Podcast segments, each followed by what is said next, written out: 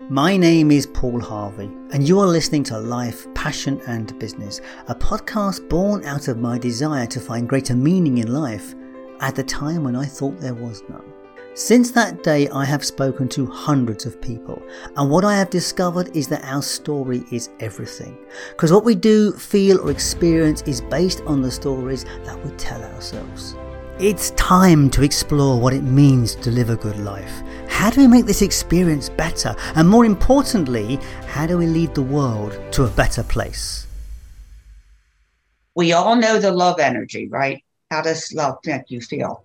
It's got like 50 feelings. It's got joy and happiness and strength and self esteem, and you can do anything. And that's the love energy. Shame guilt is an energy that turns your positive emotions to negative ones. Shame guilt energy changes your intuition to anxiety. Where are you with the big emotional bricks like shame and guilt? Do you reflect on your past events or experience?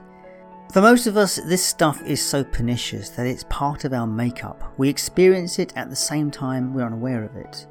Having listened to my guest on the show today, I became conscious of my shame, my guilt, and for those past actions and how I've used shame in my family relationships. We were taught to do this stuff.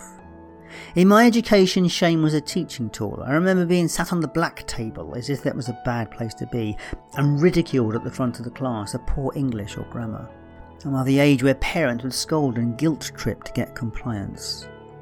Up until the late 1990s, it was common in most settings to use shame and guilt and fear to modify behaviour. That said, we still see shaming in the press and on social media. There are generations of people that have suffered trauma through educational, religious, or family situations. Now, thankfully, society has moved on a bit, but we have far to travel. And my guest on the show today is doing her bit to put the world right. Lois Hollis is in her late 70s and she's deeply connected to God and her faith, driven by a calling that started in her childhood. Her early years were tough, with physical abuse at home and she received multiple head and neck injuries. In one of these occasions, it led to a near death experience where she received her calling. At church, she was preached into guilt and shame to find her sins, and at school, she was punished for dyslexia.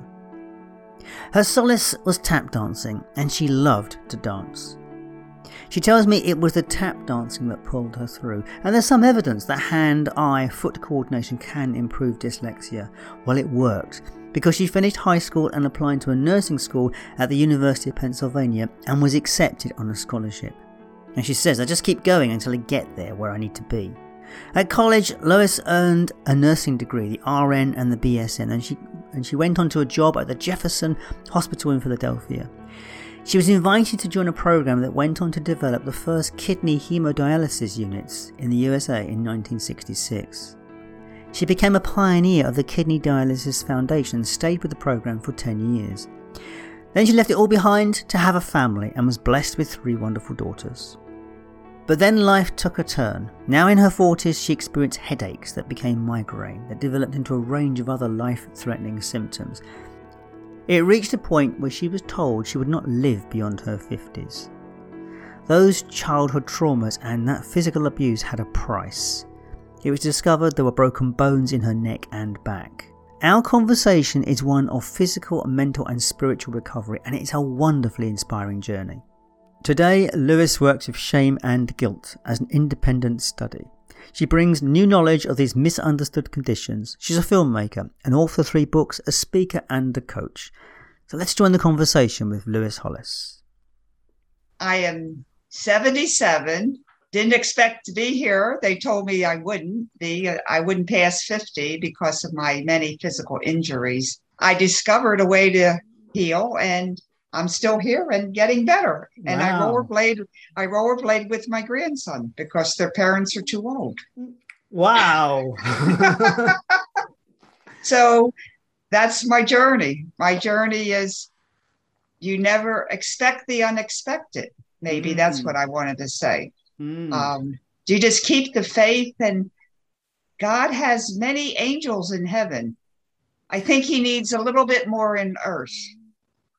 I wanted to uh, talk about shame and guilt because shame and guilt is like the hard, oh, we don't talk about that. And it really just drops everybody's life, if they know it or not. And that's how I came to heal, was to figure that out. Let's get to the beginning first. Where did it all start for you? Where, where, you know, where, where did you grow up? Where did I grow up? In the East Coast of the United States, mm-hmm. Baltimore, Maryland. Mm-hmm. That's, uh, you know, 70 years ago. So yeah. times were different then. Yeah, they I were very different. I walked to school, didn't really think about anything else. It was a quiet childhood, but for some reason I had an abusive childhood. You know, it was very stern and um, I had many uh, injuries, well, childhood injuries. Uh, yeah, but that I mean that's a modality of the fifties, isn't it? I mean, you're you're you're a child of the war, baby. You're, you're, I guess your parents did the war and that sort of stuff. Well, they didn't go to the war, but um, it's interesting. Um, there, you know, corporal punishment was more or less uh, accepted. Mm, absolutely, and, yeah, absolutely, yes. Children had to and, be had to be disciplined sternly. Very sternly, and um, it's interesting that I was going through a thrift store the other day, and I found a book called, and it was like 50, 60 years old and it was a Jewish mother who wrote the book. And it, the title was How to Guilt Your Children into Good Behavior. Wow. Okay. So, what we need to know from that is that our culture taught us the guilt and the shame. It's not like something that just flew by. We were actually instructed, and our parents were instructed as well. I don't have many childhood memories uh, but you know, some surface to heal. Anyway, I'm like five or six years old. And I remember standing in church next to the confessional. I was raised Catholic. And we went to confession like once every couple weeks. And I was like five or six, you know, in line. And then all of a sudden I start crying, like crying, crying. And the, the sister, the nun came to me and says, Why are you crying? You're in the house of the Lord. And I said, I can't find my sins. And she says, What do you mean you can't find your sins? I said, I can't find my sins. And you told me that we all sin. And if we sin, we have to repent because God doesn't love us if we don't repent on our sins. And I, but I can't find my sins. Okay, so I'm a six year old kid mm. that walks to school that doesn't really do anything wrong. I mean, you just go to school, you study, you come home. I had 100% Polish parents. So it was more very traditional. And you really didn't lie. You didn't steal. You didn't, you, they say, come for dinner. You ate dinner. You went to sleep. You got up and you went to school again. And then you went to church on Sundays. I mean, that was, and you played ball or something in the street. Mm. So where's the sin? Mm. Yeah and I couldn't find the sin. And I'm like racking my head and crying. I said, God does not love me because I can't find my sins. Mm.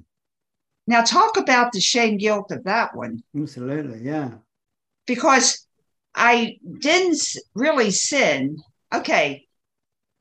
A lot of kids don't. They misbehave. They try to outdo their parents or something like that, but it's not a sin and you don't go to hell. Yeah. So that's what was preached into me. And I'm a very mm. sensitive child. And this is not unusual. So that's a very big moment in my life. Okay, I went back to heal that and so forth and so on. But it just shows you the temperature of how we all were raised, if Methodist or Jewish or Catholic or uh, Presbyterian or no religion, it didn't matter. Our culture taught us to be guilty, to feel shameful, to feel lesser than.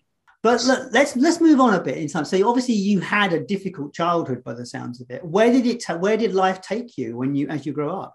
Well, I was um, it's somewhere along the line, seven or eight or nine or ten. I remember having a near death experience, but I don't remember that till I was fifty.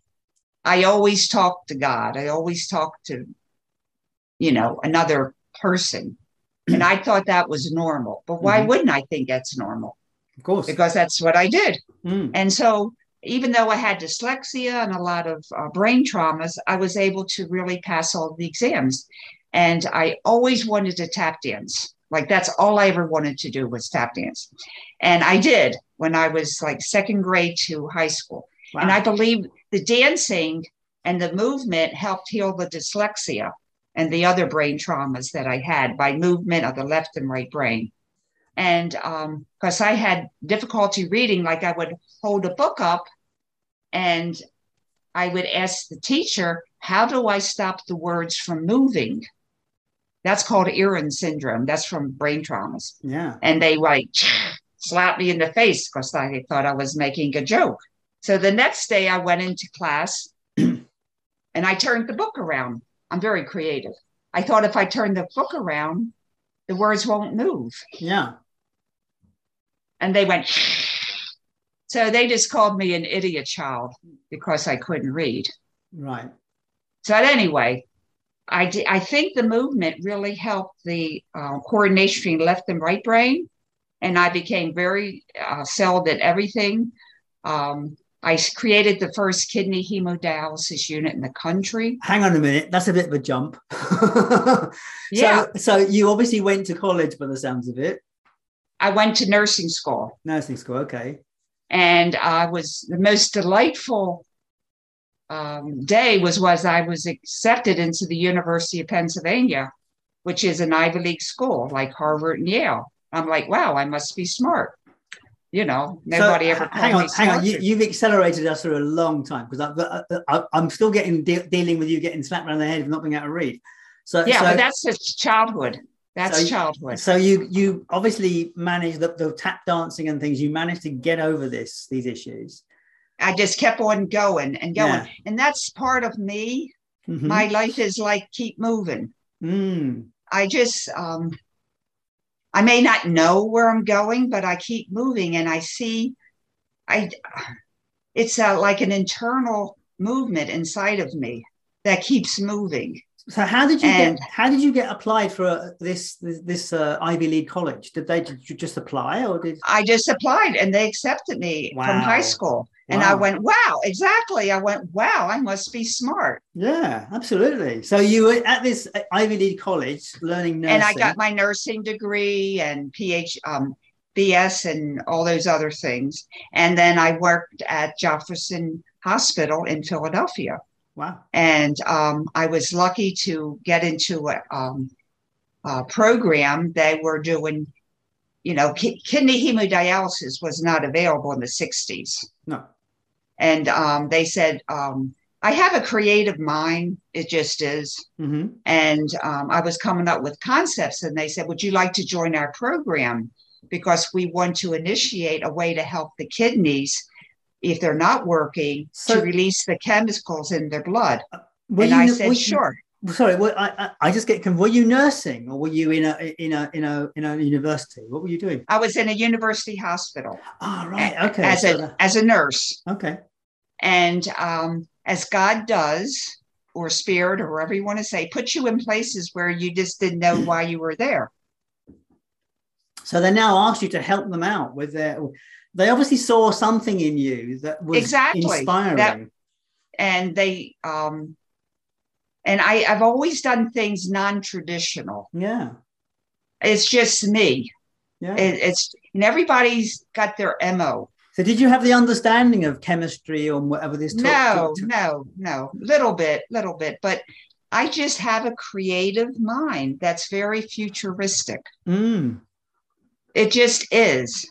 Okay. I didn't go to school for it.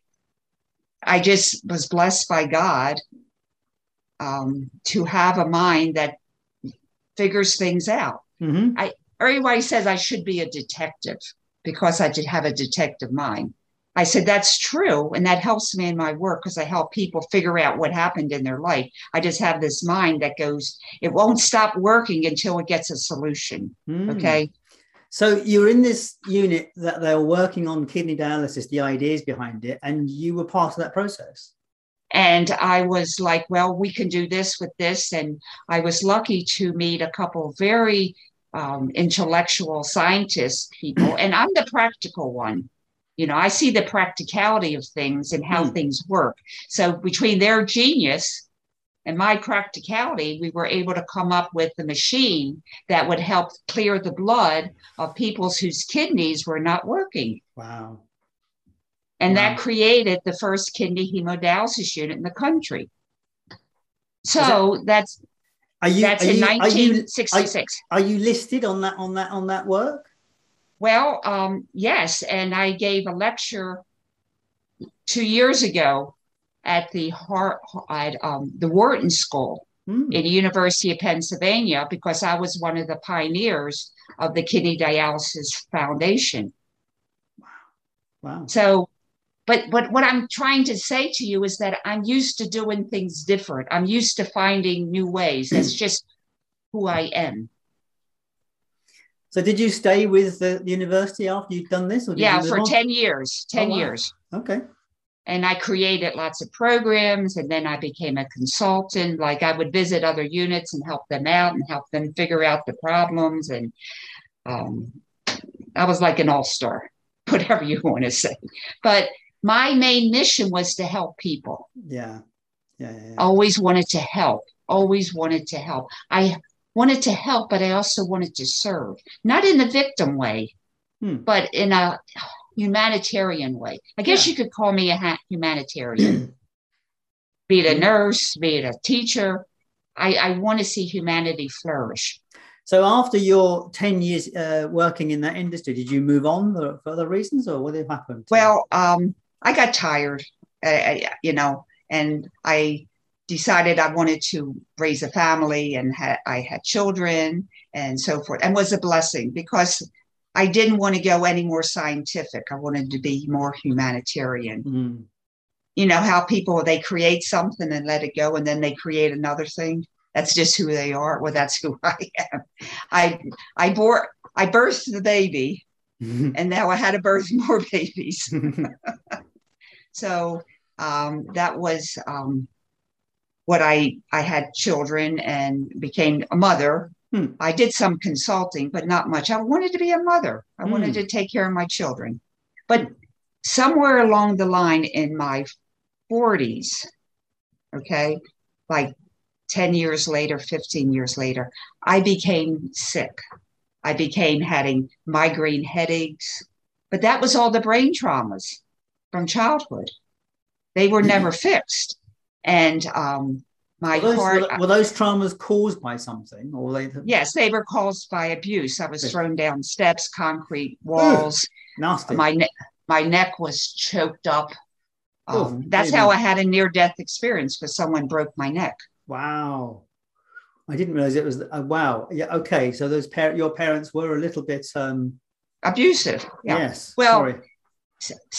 And I came to learn later, you know, like now, 50s, well, 60s and 70s, because I I um, married an incredible chiropractor healer who helped me heal from all the traumas. But I C1, C2, and C3 were broken And you're still walking around living a normal life with those broken because I had a near death experience. God sent me back. right. Okay. Yeah. But eventually I had to have them repaired and fixed in my jaw. And it's a long story. wow. but um, anything's fixable. You know, if you you do is, the right. is that where you were told you probably wouldn't live past 50? Exactly, exactly. Because I was so crippled, I couldn't breathe. My heart wouldn't uh, beat. My lungs were compressed. My kidneys weren't working. What is amazing is that you went through life and you had children and everything, and no one noticed these problems. Right. I that's what I'm saying. It's like it's interesting that you can be sick, but you're not sick. Hmm. Yeah. It, it's your the mind, body, the spirit. Uh, I feel so close to God all the time. Um, it, it just is. I, I and I think that's what we're asked to do now is that's to step out of our our, our stuff and, and see the bigger picture Hmm. and that we're part of all this newsness that's coming through and we can do all this it's not easy but ha- we're on um, a treadmill without an off button Well, yeah, that's that's what they would call progress. yeah, we, and it and it's keep going. So we have to keep going with yeah, it. I I've been reading a lot of books about where humanity is heading, and you know we've got some big, big choices ahead of us in the next few well, years. yeah, and I'm like, um, I'm like, can we save humanity? You know, we don't need to be clones or computers. We are human. Human is our greatest asset. yeah. So that's anyway, that's another long story. But the thing was, I eventually was helping people heal because I healed so much. So, what was your healing process? Because obviously, you've now, you obviously your your husband helped you put your bones back together and put still, it back, and yeah, yeah. But you still had to deal with everything else going on inside. You have to deal with your emotional issues, and yeah. that's how I. I'm sure you've heard of interpersonal, like we have interpersonalities, we have anger, we have anger, etc. Well, I was able to talk with the inner parts of myself, like the two year old, the eight year old, the 10 year old. And I became friends with them and the inner critic. The critic is my best friend right now. He wasn't my best friend before, but I came to learn, Harvey, that they're all in different timelines you know, the two year old still living that got beat up, the eight year old that was hit in school, the six year old that couldn't find her sins. You know, we all have all this happening and we can't forget mm. about it. We have to yeah, make friends with it. They're still going on, aren't they? Those those things they're are still, still going on. You're still living those memories. Yes, of course you are. Not consciously, but con- unconsciously, they're still moving. So I made a through my ability to see I made a, a film on how I talk to myself and how the inner parts talk to me because I could see things that people couldn't see. So that is my film, Out of Discord into Harmony, that I, I did about six years ago. And wow. I teach people how to talk with themselves. It's called self talk, it's called self healing. We don't need to talk to therapists all the time because we need to talk to ourselves. we we the, but the therapist can guide that process as if they know that process yeah. if they know that and everybody knows the process. That's why I, I, did the film. I met a woman years ago and she said that she had put on quite a lot of weight and she recognized when she was taking the weight off she had to deal with the emotions and feelings that put the weight on in the first place. Exactly. Very smart lady well mm. this is what you know we had to talk to the two year old that hated everybody because it was you know hit and thrown around. And so that's the love. We have to heal each heal the parts of us. Wouldn't it be interesting harvey? I haven't reached here yet but if we had all the timelines of our life living in the present moment how powerful would we be? Interesting yeah it, it might be a bit confusing No, they would be confused because they're all healed into the same life that you're living today. Oh, yeah. yeah, of course. All of you is together. Yeah. None of us is spread out in the unconscious and this and that and that and that. No distraction. You're just all one. So, I'll let you know when I can do that. I can't do it yet. okay. Well, then let us know. That would be interesting. Interesting conversation to have when you get when you get there. so, so, so, you yeah. started this process, healing process. How long did it take you to do it? Oh, I'm still doing it. You know, I'm still talking to myself. Hmm. Well, you're looking you know. good at. You're looking very good at 77. I have to say. Well, I'm talking to myself, and when you know, when the two year old inside of you that was injured is frozen in shame and guilt Okay. So we have to help that part of us release the shame guilt energy and they come into your timeline. Okay. They come energetically into you. And then you get the two year old energy that makes you younger. So how do you release the shame and guilt you're talking about? That's that's a big topic. That's the topic. Yeah. And that we finally got to that was the way to heal. And I was so surprised that nobody took shame and guilt as it this is a big deal and we got to take care of this process here we don't talk about depression we don't talk about anxiety because everything's related to shame guilt energy so mm. i thought of going to you know therapy for depression then therapy for anxiety i was suicidal i mean i said i'll be dead before I heal all my emotions, right? I mean, if I say 10, 20 years trying to heal depression and anxiety and suicide and bullying and all sorts of things that we have inside of us, when we only need to release the shame guilt energy. And that's what I became my focus because shame guilt energy is the source of all negativity. So I'm trying to get my head around the process of that release process. What, can you yeah, say a bit more I about have, it? I, I, can talk more about it because it's like a 360 degree turn. Mm. Okay, so I'll give an example. Now, if you have water coming in your house when it rains, what do you have to do? You have to clean up the water mess, right? You have yeah. to mop it up, you have to dry everything. Then it rains again, and you got water coming in your house, and you're like, this is getting old, but I still have to clean up the water because it yeah. makes the house moldy. Now, what I'm saying to you, why don't you seal the hole in the roof so it doesn't rain in your house anymore? Good plan. That's about shame and guilt. Why keep working on depression and anxiety and everything else when it's shame guilt that's causing those negative emotions? But if okay? I if I'm holding shame about something, how do I release that shame? Okay, you have to know a couple things. Okay. So I'm going to tell you what that is, why this is different. We all know the love energy, right? How does love make you feel? It's got like 50 feelings. It's got joy and happiness and um, strength and self esteem. And you can do anything, happiness. And that's the love energy. Shame guilt is an energy that turns your positive emotions to negative ones. Mm-hmm.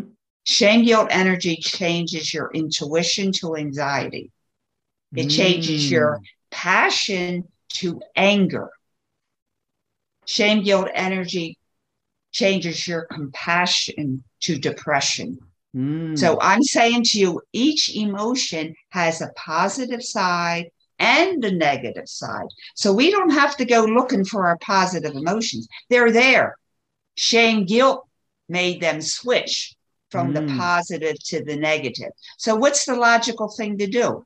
Get rid of the shame, guilt energy. And how'd you do that? okay. Shame, guilt energy, energy only has one defect. Mm-hmm. It dissolves in detection. Okay. Remember the Wizard of Oz? Yep. Okay, you're in my age group here. Almost. Yeah, yeah, yeah. It was, on, it was on every Christmas, so I, I, yeah, I saw it a lot of times. yeah. Okay. So you remember Dorothy walking up the yellow brick road and yes. trying to see the wizard to, to get back home, and yes. he's the almighty wizard, and yes. she's trembling. Oh my! Ignore goodness, the man behind the curtain. Ignore the man behind yeah. the curtain. Yeah. And so, what does Toto do? Toto takes the curtain and pulls it back. And what do you see? A little old man, kind of crippled, with a big, big smoke machine yeah. and a big, big horn. Yeah. It's not a big deal. He's just got a lot of tricks. Right. That's shame guilt energy. Okay. It's got a lot of tricks but it doesn't belong to us. It be, it was placed. It's an energy, okay, yeah. placed upon humanity to be used to victimize us, to make us lesser than human. And through the years, it's been very, very successful in corporations, in schools, in family, in everything. If you want your kid to behave, make them guilty. If you want them to exceed, make them fearful. I mean, that's normal words today. So I'm saying we got to stop that energy. That's the first step because mm-hmm. you can get rid of it. But if you're not smart enough to know what shame and guilt behavior is, you'll never get home. Right. So that's what I do. I teach people how we shame each other. And we don't know. We think it's normal behavior. Oh, psychiatrist said shame guilt is normal behavior. And I said, it's not normal, it's common. Yeah. But it doesn't belong to humanity. God did not make us to be a victim. God did not make us feel shameful. Even if we sinned, okay, God, I goofed. I regret it. I don't feel shameful. I regret it. I There's have a difference. I always have a question about sin because God being all powerful, how could anything that happened in the world not be his not be allowed? Because the culture did that. God did not make sin does not exist. Hell doesn't exist. Hmm. Hell is the absence of heaven. Yeah. That's I- all. Yeah, I think that's probably about right. I need to tell people that shame, guilt, energy doesn't belong to us. And people didn't understand what I've been saying. So what did I do? I made another movie and it's called I'm Good. And I make shame, guilt, energy visible so you can see how it comes into your body and changes your system. Wow. It's impressive. Impressive because you don't believe it till you see it, right? Right? You got to see it to believe it. Now it's got three parts Mhm. because this is deep stuff. And people go, What are you talking about? So I could only do 15 minutes and then 15 minutes and 15 minutes. And I teach people how to make friends with their inner critic. Why? The inner critic is the culture that was raised you. So how is he a bad guy? He just he just learned the rules from your mother and your father and the priest and the pope and the and the president and, The inner and your critic, uh, boyfriend and Yeah, the- everybody. The, inner critic is trying to keep you safe, isn't it? Really, at the end of the day, is what it's trying to do. Of course, but he's living in 1950 and I'm living yeah. in 2021. So Yeah, I got to yeah. say, hey, would you like to come to my life now that I'm smart and I can take care of myself? So anyway, we make friends. Now my inner critic, instead of hounding me like you should have done this, you can't do that, and now you're a stupid jerk. You want my inner critic does? His name is King, of course. He goes around the world and gets podcasts for me. Honestly, I just find podcasts. Well, you found me. Thank you. I know it's just amazing. But that's his job. He changed his job because I don't need to be criticized to be good. I don't need to be criticized. But I had to teach him, teach myself how to not criticize myself. Mhm. But it isn't like tell the critic shut up. The critic's part of me. It's my arms, my head. I So can't this- cut my head off. so this has become your mission in life now, has it? My mission is to educate people Mhm. that shame and guilt is a force put upon humanity that we do not need. It needs us because it thrives off of our light of being human. Mm. Okay. So it's very tenacious. But once we know about it, the jig is up, like the Wizard of Oz. It has to go away. Isn't that cool? It is amazing. It is amazing. We, we, we need to get it in, i into the right places, into into the some of our institutions and systems that we've got around us somehow. Well, I guess that'll happen, but right now I got to help people that want to be helped and want to learn. you know, that's a whole nother realm. It I, I got to live, a, Harvey, I got to live a very long life. I think you will. But I got a lot of work to do. You sound like you. you so how so how do you define success? How do I find success? How do you define Living- it for you? What does success mean to you? Success is living without the shame, guilt, energy. Mm. And the best thing, when I figured this out, I was so, so happy, Harvey. I was like, I don't have to be hurt anymore because people used to hurt me all the time because I'm so sensitive. They throw this shame, guilt energy at me. And I didn't know what it was. Now Mm. I know, and I just throw it back to them. Yes, of course. Once I don't know- take it. Once you know this stuff, it doesn't it doesn't affect you anymore, does it? Exactly. So Yeah. I'm so happy. Success is not being hurt anymore emotionally. I'm going, okay, that's interesting. Bye. Like I talk on the phone and someone's doing that garbage stuff talking. I just go, don't take it. Don't take it. Bye. So how do you? I mean, obviously, your contribution to the world has been bringing this material to everything. To, to the world. Yeah. Yeah. How long have you been doing this now? About um, maybe 10 years, 12 years. It's taken a long time because people say, I don't have any shame guilt. What are you talking about? And I'm like, okay. But the pandemic blew everything up. So anyway, now I'm busy. Well, it did. It did. It did get people to focus on what they really wanted out of their lives, didn't it? Really. And one message I would like to say Yeah. never make a decision because of shame and guilt. Make it because it's the right thing for you to do. Like, Yeah. oh, I better do that because Aunt Gladys won't like me, or I don't like this, or like all this vaccines. You make a decision on what's right for you, not because someone is shaming you or guilting you. Mhm. That is the wrong, wrong way. And that's how we've been taught to make decisions. So if I, if I can give one message to people today was make your decisions on your your life, your godliness, not because you feel guilty or someone's making you feel guilty or you're feeling shameful. that is wrong and that will only destroy you. It's What's okay. the one thing you want people to ask you? how do I not use shame and guilt? I guess. Which I think we've been there really. I mean, it is. we, but we don't know. We don't know. That's the whole thing. We don't know we're using it. No, we don't, do we really? And I and I recognise I did it to my son in in upbringing. I recognise my wife and I do it to each other. I recognise it happens. But the interesting thing is, you got to know, like it's your coffee cup. You can actually find it, grab it, and release it. you can take it. Okay, shame guilt energy is like a computer virus. It comes into your computer, and what does the computer virus do? It makes it all goofy, right? Mm.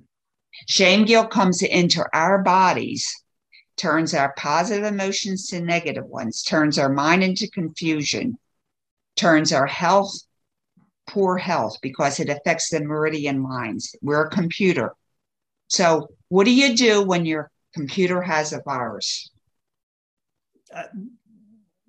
Get rid of the virus. Treat it with something. yeah, you have a computer virus removal program, right? Yeah, yeah. Well, that's what you got to do. You have a shame, guilt, energy removal program. You got to actually go in, find it, and get rid of it. It doesn't go away. Oh, get rid of the shame. guilt. That don't work. You have to go in, find it, and get rid of it. And that's my job. That's what I help people do. Find You've the got- shame, guilt they're carrying, and you actually get rid of it because it dissolves in detection. So, how do people get in touch with you and work with you? What, what type of, how does it all work? Well, they just call me. My website is loishollis.com. I answer the phone. Very unusual, but I answer But the it is phone. unusual, actually. Very unusual for people to answer the phone. yeah, I answer the phone so people can talk. I, I do private sessions, I do group sessions, but I teach you Yeah. how to do what I'm doing. I don't want to keep you for years. Yeah. I teach you to self heal. I teach you to do what I'm doing. And it's a very easy process. You just have to learn how to do it. Talk to yourself, take the shame guilt and throw it away and keep doing it. So, these films that you're talking about, how would people discover those? Go to my website. Right. And um, I have also I'm good film.com. But I did call to action. I sent you an email Yeah. and I have everything listed on that. Yes, I've seen that, but I just wanted to just so that my audience can hear it that, that, that these things Yeah. are available for them. Are you And on, I had are you on ahead. are you on social media at all? Yes, I am. Uh, Facebook's kind of crazy, but I wasn't on that much Facebook anyway. Right. But I'm on a lot of LinkedIn and um, Twitter Lovely. and oh, YouTube. I got all my podcasts on YouTube. It's so much fun. Yeah, It, so it much is. fun. It is absolutely. Well, look, all So- those links will be available to people at the website Life, Passion, and Business. Do check out Lois because she's a she's an amazing lady. It's very fascinating listening to this story. So, look, Lois, I know I'm I'm sure you've got a meaning. What do you think is the meaning of life? That's the last question we ask all our guests. For you, Well, what is the meaning of it all? to serve God. I just serve God. Well, that's, God gives me a job and I serve. Well, I guess yes, you had an early experience of that, so I'm, I'm sure that's true. Well, Lois Hollis, thank you so much for taking the time to have this conversation with me. It's been amazing. Thank you. I loved every minute. Thank you. Thank you. All the best. And that was Life, Passion and Business with Paul Harvey and my guest, Lois Hollis. If you would like to connect with Lois, you can find her at the website loishollis.com. She's on LinkedIn, Facebook, and on YouTube. All of those links will be available at the website lifepassionandbusiness.com. So do check it out. She is an amazing lady. Hopefully, you have been following this podcast for a while and have explored the five questions for yourself. But if not, what's stopping you? You know, after hundreds of interviews, I can say with a hand on my heart that having answers to the questions about our passion, a picture of success, an awareness of contribution, thoughts around the one question, and a sense of what it all means, that is the path to a good life. Now, look, you don't need me to tell you that our world is changing faster than at any other time, certainly any time that I can remember. And we must be sure to know who we are and what we want out of this journey because we will not get it unless we choose it. So please give it some thought because you know your future depends on it. And if you'd like some help with that process, do check out the resources tab at lifepassionandbusiness.com where you will find the 5 questions ebook and worksheets.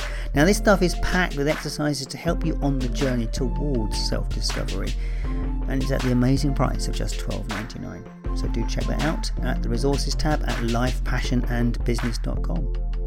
Now, finally, has this podcast been useful to you? If so, please consider giving us a five star review on the app of your choosing, and of course, sharing it with a friend, because that's how people like yourself find good podcasts. And that's it from me until Sunday. As always, thank you so much for being here with me on this journey. I so appreciate your time and attention.